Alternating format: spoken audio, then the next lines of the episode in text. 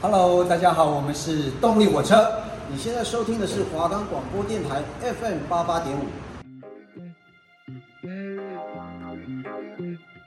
如果你对于感情方面有困扰，不知道该如何是好，为什么会有这样的情绪？为什么会有那样的表现？对方究竟在想什么呢？让我们来一探究竟吧。我是星空，我是凡谷，每周四早上十一点到十二点准时锁定心烦爱分析，让我们来跟你分享各种情感小知识。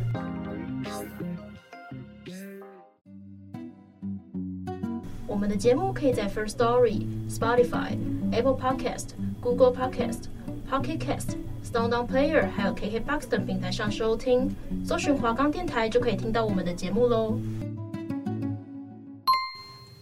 大家好，欢迎来到第六周的心烦爱分析。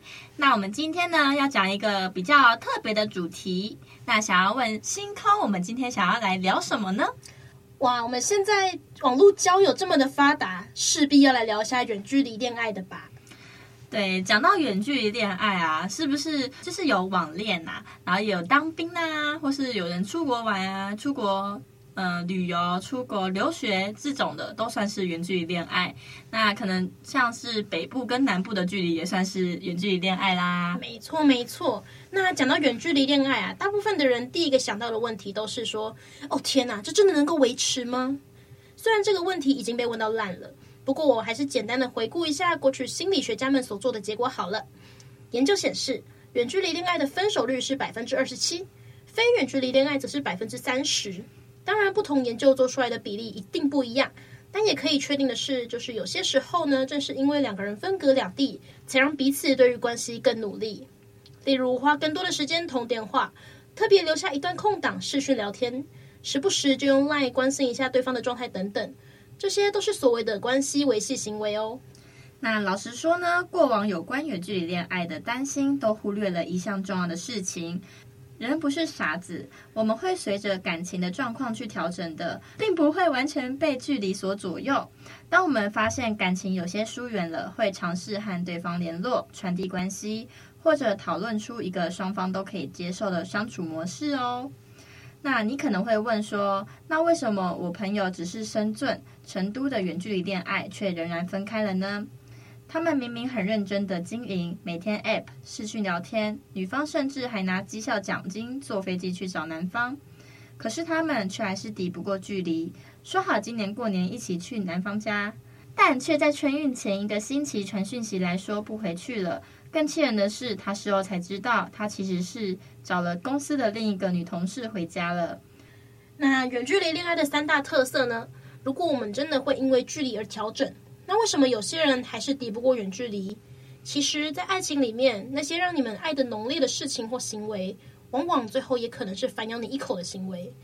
一般来说，远距离恋爱的情侣会有下面几个特色：一、亲密增进机制。哎，你看，这就是传说中的金门大桥呢。附上一张照片，男孩说：“宝宝想你了，我看到一个很棒的对杯，一时兴起就买了，用空运寄一个回去给你。”女孩这么说。通过每天固定时间讲电话，在异地看到好玩的事物就拍照和对方分享。远距离恋爱情侣仍可以分享彼此的生活，看见现在他身边有哪些人，最近在意的事情等等。简单的说，那些空间挖走的，就拿时间和心力来弥补喽。二，开始报喜不报忧。其实我原本想跟你讲的，但又觉得这样我们又会吵架。女孩说。她知道男孩要来台湾找她，特地规划行程，但又怕节俭诚信的男友会生气，所以一直到机场碰面，她才说：“我本来想要见面再说的，可是看到你这么兴奋，又四处带我去转转，一下去西门町吃卤味，一下去阳明山泡温泉，还说已经订了去阿里山的车票，我实在是开不了口。”男孩在回上海前低着头说：“他这趟来本来是想讨论两人的关系的。”因为他在公司遇上了一个心仪的对象，但他又不想要背叛女孩，发现了吗？虽然远距离恋爱可能会做出更多的正向维系关心行为，但也会因为这样，两个人因为远距离而学会说谎，逃避某些敏感的话题，匆匆忽略看其他异性的相处描述，谈到过往恋爱经验就跳过不谈。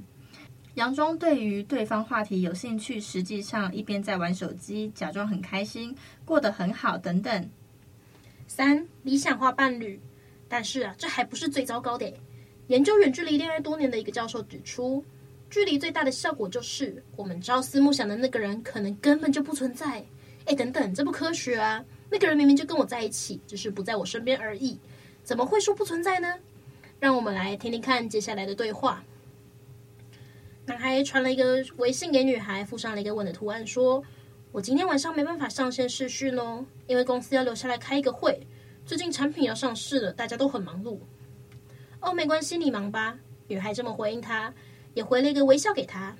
几天后，男孩又传讯息说：“你知道吗？老板说我这次表现得不错哦，说不定下半年就可以升职，到时候就可以调回去跟你一起工作了。”那其实男孩今天的报告很糟糕，老板说要重新再做一份。如果没有达到他的标准，下半年就要留下来，不能调回去了。但男孩怕女孩听了会很难过，所以巧妙地转了个弯。女孩听了觉得很开心，她就说：“真的吗？太好了！因为过去女孩总是担心这样的远距离恋爱究竟要维持多久。不过男孩这样说，又让她重燃信心，觉得自己算是找到了一个可靠的人。可以想见啊，如果到时候男孩没有升职，女孩会有多么的失望。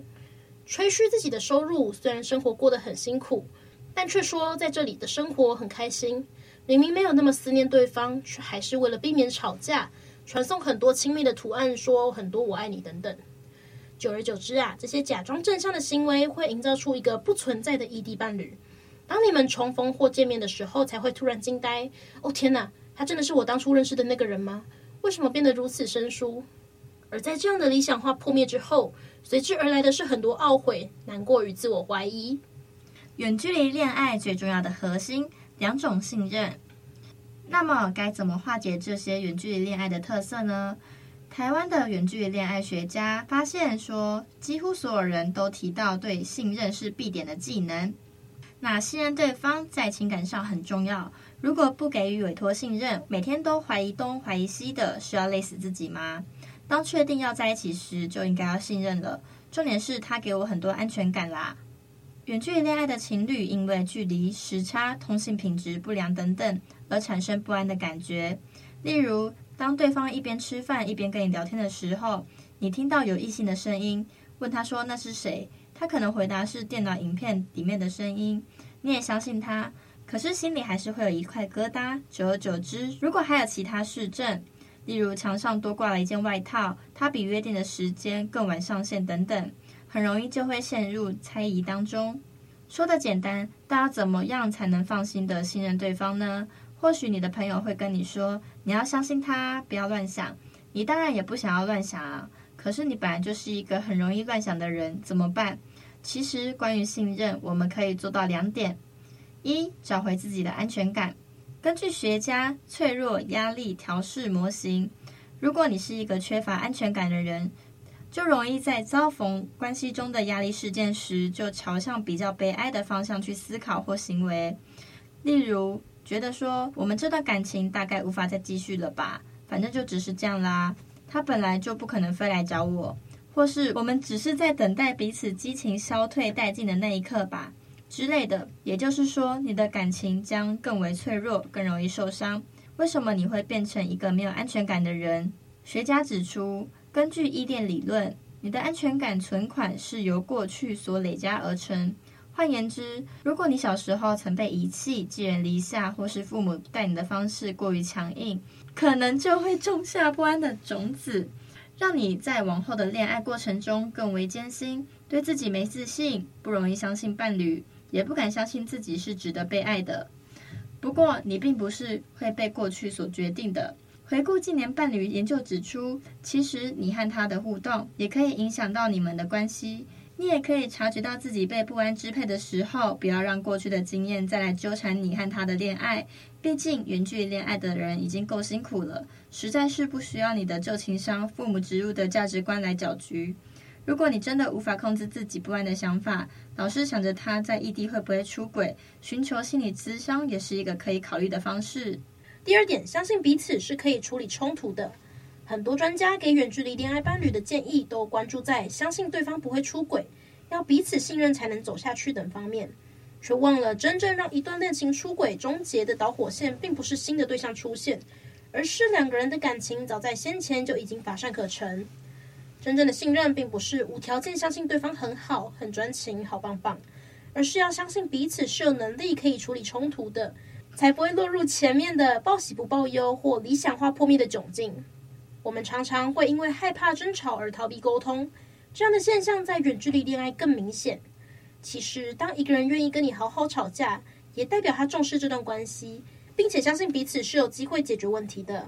例如，学者在研究中发现，表达生气的确在当下会有比较低的满意度，但长期来说，对关系的影响是正向的。不敢表达的伴侣，并不是没有问题，更可能是不敢相信彼此有能力解决问题。那这也意味着，有些话闷着不说，并不会让两人比较好过。而只会让彼此没有更多的未来可以过。我们都讨厌冲突，但在下次争吵的时候，请默默的告诉自己，真正心灰意冷的人根本转身就走了。面对无法拥抱的距离，我们真正需要的信任，并不是一味的相信对方不会出轨，而是相信彼此其实是有办法一起去面对和讨论心中的那只不安的鬼。讲完这一段的远距离恋爱，我发现远距离恋爱其实有好有坏啦。就是看个人怎么去相处，怎么去决定你要怎么做这样子。我也觉得，其实现在人越来越常见远距离恋爱这种关系嘛，因为就像一开始讲的，就是网络交友比较发达了，你可以从网络上认识更多的人，也就更有机会可以发展新的恋情。但是远距离恋爱当然就是自己选择，说你觉得这样的关系是好的还是不好的。如果你真的就是你可以相信你们有是有能力可以共同处理问题、解决纠纷的时候，远距离恋爱或许不是一个不好的关系，或者是你自己很需要自己有空间的人，那你就很适合是远距离恋爱了。我觉得说。因为你自己需要一个空间嘛，那如果每天你们都腻在一起，你跟一个近距离的人谈恋爱，那每天都在腻在一起，你就没有自己的空间，你就会觉得说很拘束这样子，所以是适合很独立的女性或男性，就是可以远距离恋爱，可以试试看。但远距离恋爱也会有需要顾虑的点，就是你们自己再去抉择一下这样。那我们就来进行第二部分啦。远距离恋爱好难，跟女朋友在一起一个多月，很短。从暧昧到现在在一起，大概也是一个月。一开始聊都很有话题聊，每天都可以聊好多好多。我们是远距离恋爱，大概两个礼拜见一次，距离上次见面也不到一个礼拜。但这几天一直会有一些冷掉的感觉。虽然每天都会讲电话，可是感觉好像就是电话挂着，然后也没讲几句话。晚上聊天也不知道聊什么。他会看抖音、小红书那些，有时候我会觉得说那些好像都比我重要，因为聊天聊到一半，他就会突然不见，然后回来的时候就传一个抖音给我，我才知道原来他刚刚都在滑抖音，然后我却傻傻的在这里等他的消息。想到这些，我就觉得心里好难过，可是我不敢跟他说我的不开心，可是我不开心的时候就会写在脸上，所以当他滑抖音的时候没回我。我可能就会隔一个小时之后才回他，好烦。暧昧的时候，他说他很粘人，然后让我对他有好多好感，说一定会很幸福什么的。但现在我真的觉得我好像不重要，可是我又很爱他。有人可以教我怎么尝试跟他说看看吗？因为我真的不会说出我内心的想法，然后我自己就会很难过。哇，感觉他是一个很需要陪伴的人诶。但是他的另一半可能不需要这么长时间的陪伴。我觉得另一半是因为不需要，就可能有自己的事情想要做，然后才会选择远距离恋爱。可是没想到这个男生也选择远距离恋爱，但是他很黏，所以这个男生不适合远距离恋爱。没错，我也觉得他如果需要这么多亲密相处的话，可能还是适合，嗯，比较可以常见面的关系，会对他来说是更好的。对啊，我觉得他们很多远距离恋爱觉得说很难的，都通常都是可能一方太黏之类的，就会觉得说很难。但远都选择了远距离恋爱的话，通常就是想要有自己的空间，不要被其他人打扰，所以才会选择远距离恋爱。或者是有些可能情况所逼吧，可能就是人家要去留学啊，人家要去当兵啊，那就是没办法，只能远距离恋爱了。对，但是除了撇除这些情况，如果我们都是远距离恋爱，代表说你们在一开始在一起的时候，双方都知道是远距离恋爱，那双方都要对这件事情就是要做好一个心理准备，就是可能以后你们双方不会这么常见面，不会这么黏。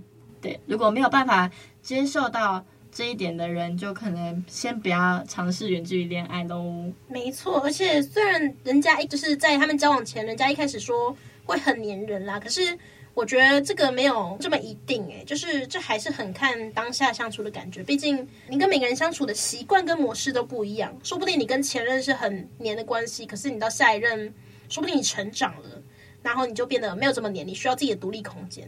所以我觉得，虽然下这个空头承诺是一件有点不负责任的事情，但是另一方应该就像刚反骨讲的一样，你都已经选择远距离恋爱了，就需要一个心理准备，就是说可能对方需要自己更多的个人空间，而不是一直黏在一起啦。好的，下一篇，诶，这个标题也叫远距离恋爱。想请问女孩子们，你们有办法接受另一半早安晚安、上班下班几乎都没在说的吗？一天聊天也聊不到十句话，连想你爱你也不曾说过。跟朋友出去八个小时，只回两次讯息，说跟朋友出去吃饭完就去朋友家看篮球比赛啊，也没说到朋友家了之类的，什么都不说。想要另一半陪伴，尝试跟他沟通，但永远都说他不想要有压力的恋爱，不然就说这样很累，然后就说上班很多事情要做，手头也很多资料要用。下班回家也说一堆资料要用，每次都要自己询问他下班了没，他只会说下了，就没后续。有一次说要看篮球，看到凌晨才回讯息说睡了吗？我回还没，以为他要陪我聊天，结果是他要睡了。还有本来有互相追踪 IG，但我很喜欢分享一些感情啊，或是一些中肯的话，结果有一天半夜他突然退我追踪，诶，也不让我看到他的，问他了以后他就回我一句，我都在羡慕比较。他不想看的，那就别追踪。我也跟他说，不然我追踪你就好，你不用追踪我。结果我按了追踪以后被他拒绝。那他的工作是工地主任，我不懂工地主任是有多忙。上网爬文好像真的很忙，但好像又没有忙成这样。忙与累都是借口，不爱才是真理由吧？那目前已经提了分手，被已读不回。我觉得这女生好可爱啊！她是说工地主任是有多忙，上网排文好像真的很。我觉得这女生好可爱啊！对啊，但我真的觉得这男生真的不爱了。我也觉得他都好敷衍哎，连分手都不都不回哎。对啊，也不会想说要正面回应一下他们两个之间的争执啊、纠纷这些问题，而是就这样放置，就已读不回。他是默认的意思吗？还是什么？他是一一个想法都没有表达。对啊，而且。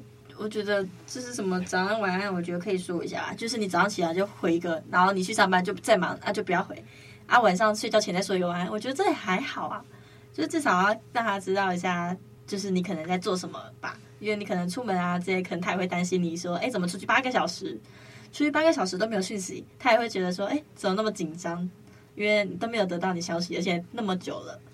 如果你中途可以回一次，我觉得也还好，就至少让他知道哦，你到了，平安抵达，让女方不要那么担心。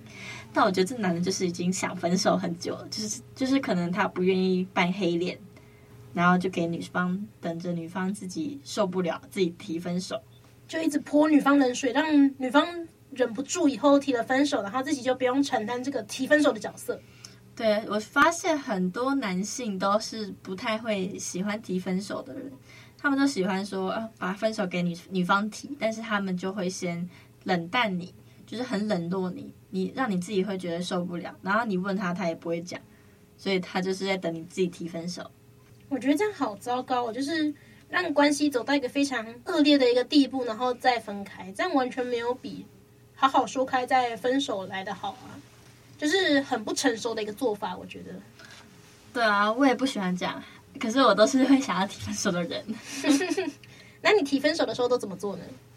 就是我提分手，可能因为我不是很会忍的人，所以我通常我会提分手都是我已经爆掉的时候，我已经脾气爆掉啊，就是忍无可忍，无需再忍。对，没错。但是我就是会先，就前面可能会先讲出来，跟他先吵一下，之后我可能觉得受不了，讲了还是没有通，我就会提分手。好。那我们这部分详细的之后留到分手篇再来讲啦。我们继续下一篇故事。远距离恋爱很花钱，如果和男友减少见面的次数和喊没钱会如何呢？和男友是台北高雄的距离，哦哇，这真的很远。目前是一个月见一到两次，坐高铁来回要三千块，住宿一晚平均两千。通常一次见面住一晚或是两晚，还有三餐娱乐费，每个月的开销都大于收入，我的存款已经快见底了。已经有跟男友喊过没钱，男友就有因此多付一些。虽然他的薪水比较高，不过让他出比较多，我也不太好意思。考虑和男友沟通减少见面次数，但我们的感情还没有很稳定。诶，不知道如果我常喊没钱，跟提出要减少见面次数，他会怎么想呢？会不会久了，我们就因此放弃这段辛苦的远距离呢？嗯，我觉得金钱方面真的是要好好考量，因为你一次见面要花的费用真的好高好高哦。高铁来回就要三千块，住宿一晚平均两千，然后还有吃饭啊、娱乐那些的，等于你见他如果只住一晚的话，也要花可能六千多块吧，六千块差不多。如果你一个月见一到两次，等于你存款可能。三分之一到一半就不见了。那如果你还是住外面，要有自己的生活费啊、房租、水电那些的，这样真的是一直在吃自己的存款老本。就是我觉得这是需要谨慎考虑的事情。我觉得这个问题呢，男方跟女方可以相互配合一下，就是可能你一次我一次，我去台北找你一次，那你来高雄找我一次，这样一个月可能两次嘛，这样就两次了。那是不是就差不多一个一人才一半的钱呢、啊？我觉得这样就刚好分，可以平分呐、啊。因为看他的说法，感觉都是女方去高雄找男方啊，对耶，对啊，所以女方才会觉得说，哎，怎么快没钱了，钱都要见底了，又怕说男方帮他出钱，他会很有负担，会有负担，然后他们又开始会变得关系不对等吧？我觉得，因为总是会觉得说出钱的可能在比较大一点。或者是你们可能不管不管是谁去找谁啦，那你们钱就是平分一人一半，这样你也不会觉得说开销太大，然后也不会觉得说就是有负担，因为就是一人一半，因为是你们双方要见面的话，你们见面就是可能见面的钱就一人一半，这样，我觉得这样也是就是 AA 制啊，像情侣之间很多人会想说要 AA 制啊，而且再来是说，我觉得像通勤啊住宿的费用也可以再试着降低一点。因为一定会有更便宜的选择，但就是可能要牺牲一点呃时间跟舒适度而已。那就是再看你们之间怎么讨论喽。那我们的星空是不是有相同的经验呢？问到我的苦了。虽然我不是真的搭车，可是因为我是开车嘛，还是会有油钱啊之类的支出。那跟前任相处的时候，其实十有八九都是我去找他比较多。交往前期还在热恋期的时候，当然会觉得很快乐啊，就是呃，这样一个礼拜可以见他可能两次、三次，甚至四次，就算相处的时间很短，但是你会为了见他那短短的可能两三个小时，你也会觉得很快乐。交往到长期，就是比较后期之后，就会觉得这段关系只有我在付出，就是他会觉得他要搭车回台北，他要花钱，那这样也很累。可是我开车也很累啊，就是而且我也要花油钱。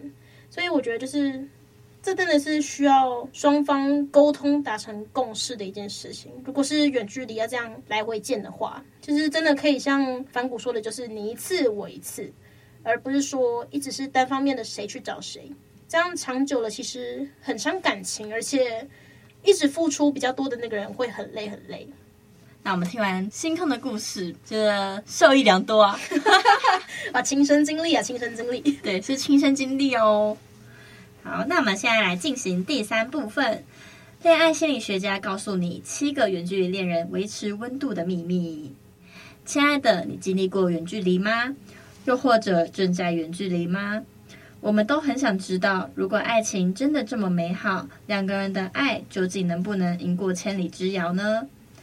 当想念只能透过荧幕传送，拥抱只能透过想象，伤心难过都只能自己承担，爱到底还有没有这么伟大呢？听听心理学家给远距离的情侣七个建议。每一种爱都有需要努力的地方，而谈过远距离恋爱的人都知道，要谈远距离恋爱需要有一颗很强的心脏，以及一个很爱的人。经过远距离，才能更深切地感受到。虽然我们生来本来就是一个人，但原来分开真的是要学习的。如何暂别一段熟悉的关系？如何离开心爱的人？如何一个人生活？两个人恋爱都是远距离里头的学问。尽管许多心理研究都显示说，花点时间分开对于感情更有升温的作用，但对远距离情侣而言，当一年分开的时间比在一起的时间更长，怎么说都得找回更多恋爱的心情。面对冰冷的荧幕，该怎么找回两个人相爱的温度呢？